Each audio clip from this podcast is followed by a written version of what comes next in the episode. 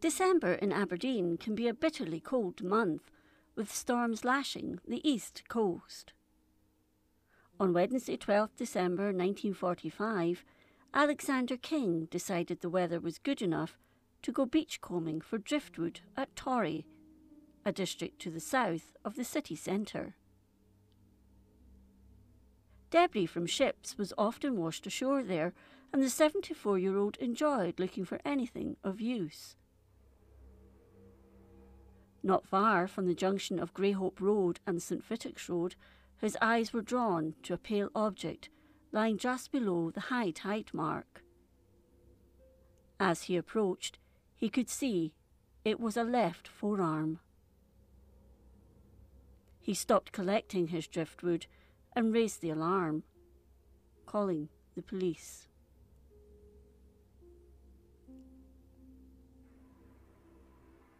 News travelled fast, and later that day, the Evening Express, Aberdeen's evening newspaper, ran the headline Grim Find on Aberdeen Foreshore, Sawn off Arm and Hand. Foul play suspected. Dr. Robert Richards, the police surgeon, inspected the limb and deduced it belonged to a female around 18 who he surmised had been alive three days earlier. He also believed it had only been in the water for a short time, even though the back of the hand had been eaten by sea creatures. The fingers showed that whoever the arm belonged to smoked because there were nicotine stains on them. By the time of his inspection, rigor mortis had set in. A spokesperson for the police indicated that the work was neat, but it was not necessarily the work of someone with medical training. Several possibilities were discounted, including that a ship's propeller had struck the arm. Binder twine was also found tied in a granny knot around the wrist.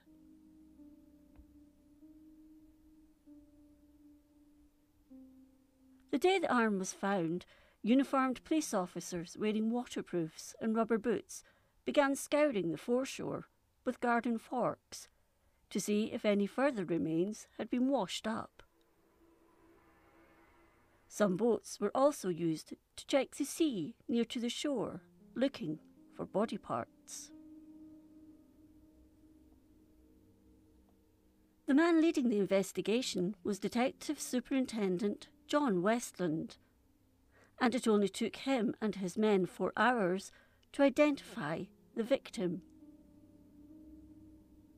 Elizabeth Ann Craig, or Haddon, known to her friends and family as Betty, had disappeared a few days beforehand, but had not been reported missing, as she often did this.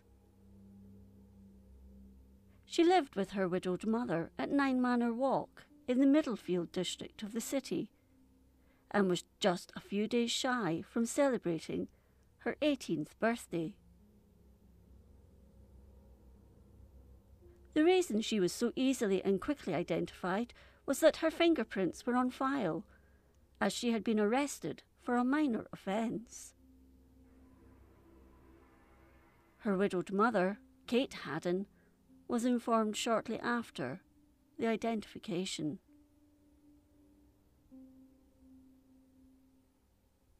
Betty had worked a number of different jobs, including a kitchen maid and a waitress, but she hadn't managed to hold any of these jobs down for very long.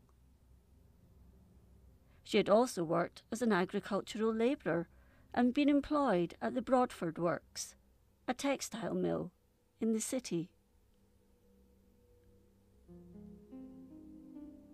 Her final job was as a fish gutter, which lasted just three days. She preferred spending her time in the pubs and dance halls. The investigation was hampered by the fact that any man that had known her was reluctant to come forward. Daily appeals were made in the newspapers and on the radio for witnesses who had seen her in Aberdeen, but this bore little fruit. The police continued their search of the foreshore and extended it about two miles south from where the arm had been found, and the banks of the River Dee were also checked. Officers trawled the foreshore of Fittie and beyond, hoping to find the body of the missing young woman. They even searched the disused Balnagask golf course for any clues and dug up allotments. Eventually, the search was extended all along the east coast, but to no avail. Ships anchored in Aberdeen Harbour were searched, and mariners and fishermen were told to keep an eye out for anything suspicious.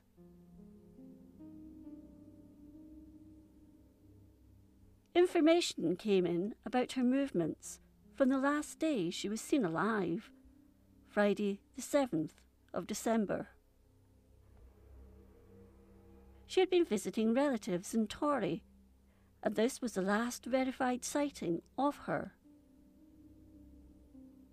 The following Monday, a girl looking like her boarded a tram in Castle Street, her arms linked with two sailors.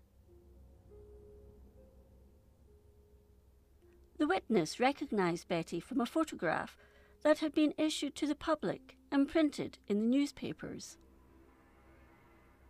Another witness claimed she had been in the company of a 15 year old boy, but he was never traced. Kate Haddon had seen her 10 days beforehand, but wasn't unduly worried about her, as she often did this. Further information came in regarding the final movements of Betty. A female acquaintance of hers had met her in Park Street around lunchtime on the Tuesday afternoon, and she had asked where she could get lodgings for the night. The woman didn't know, so Betty left, telling her she knew someone in the vicinity of George Street who would put her up. That evening, another witness claimed that Betty had flirted with three sailors in Market Street. There were no further sightings.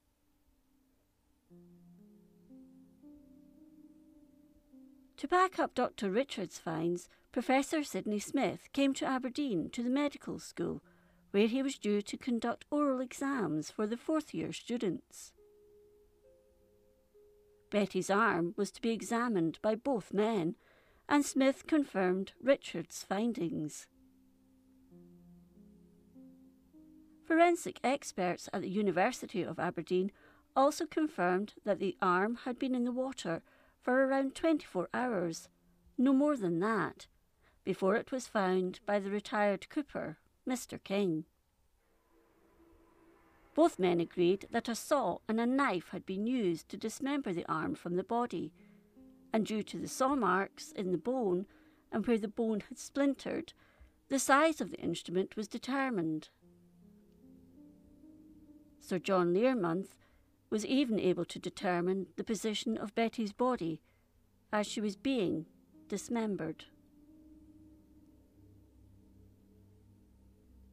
To find out whether the arm had been thrown into the water at sea or thrown into the water from land, the foreleg of a pig was used to act as the arm. It was thrown into the water at various places, including the estuary, and at the harbour as well as the River Dee. It was found to land in the right area when it was thrown from Torry. Therefore, the conclusion was that it had been thrown from there into the water. The next question was where the murder and subsequent dismemberment had taken place. The twine around Betty's forearm was examined by Dr. H. S. Holden at Nottingham in the police laboratory there. But his conclusions were unhelpful, as the twine was commonly used. On Christmas Day, the local CID issued the following statement. Information to the police during the past few days has established that about 2 a.m. on Wednesday, 12th December, screams, described as being made by a female in terror, were heard by several people at different points in the Torry district. The points at which the screams were heard strongly suggest that they came from within Mansfield Road, Victoria Road, and St Fittick's Road on the south side of the River Dee. If the person who screamed was not Betty, it is of vital importance that the police should learn who that person was. The police believed that it was in the early hours of 12th December, between 2 and 5 in the morning, that Betty had been murdered in Torry. House to house searches got underway, and police wanted to trace all vehicles seen in the area around that time. Using a map, it was divided up into sections, and every day a particular section was investigated. Police even went so far as to recreate the screams that had been heard.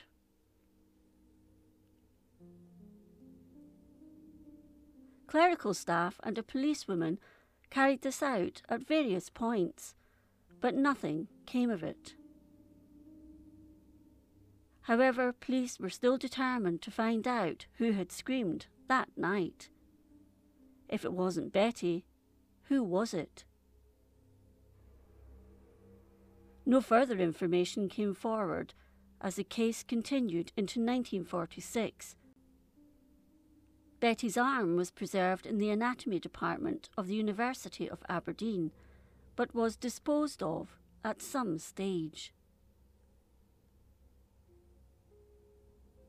The murder of Betty Haddon remains unsolved.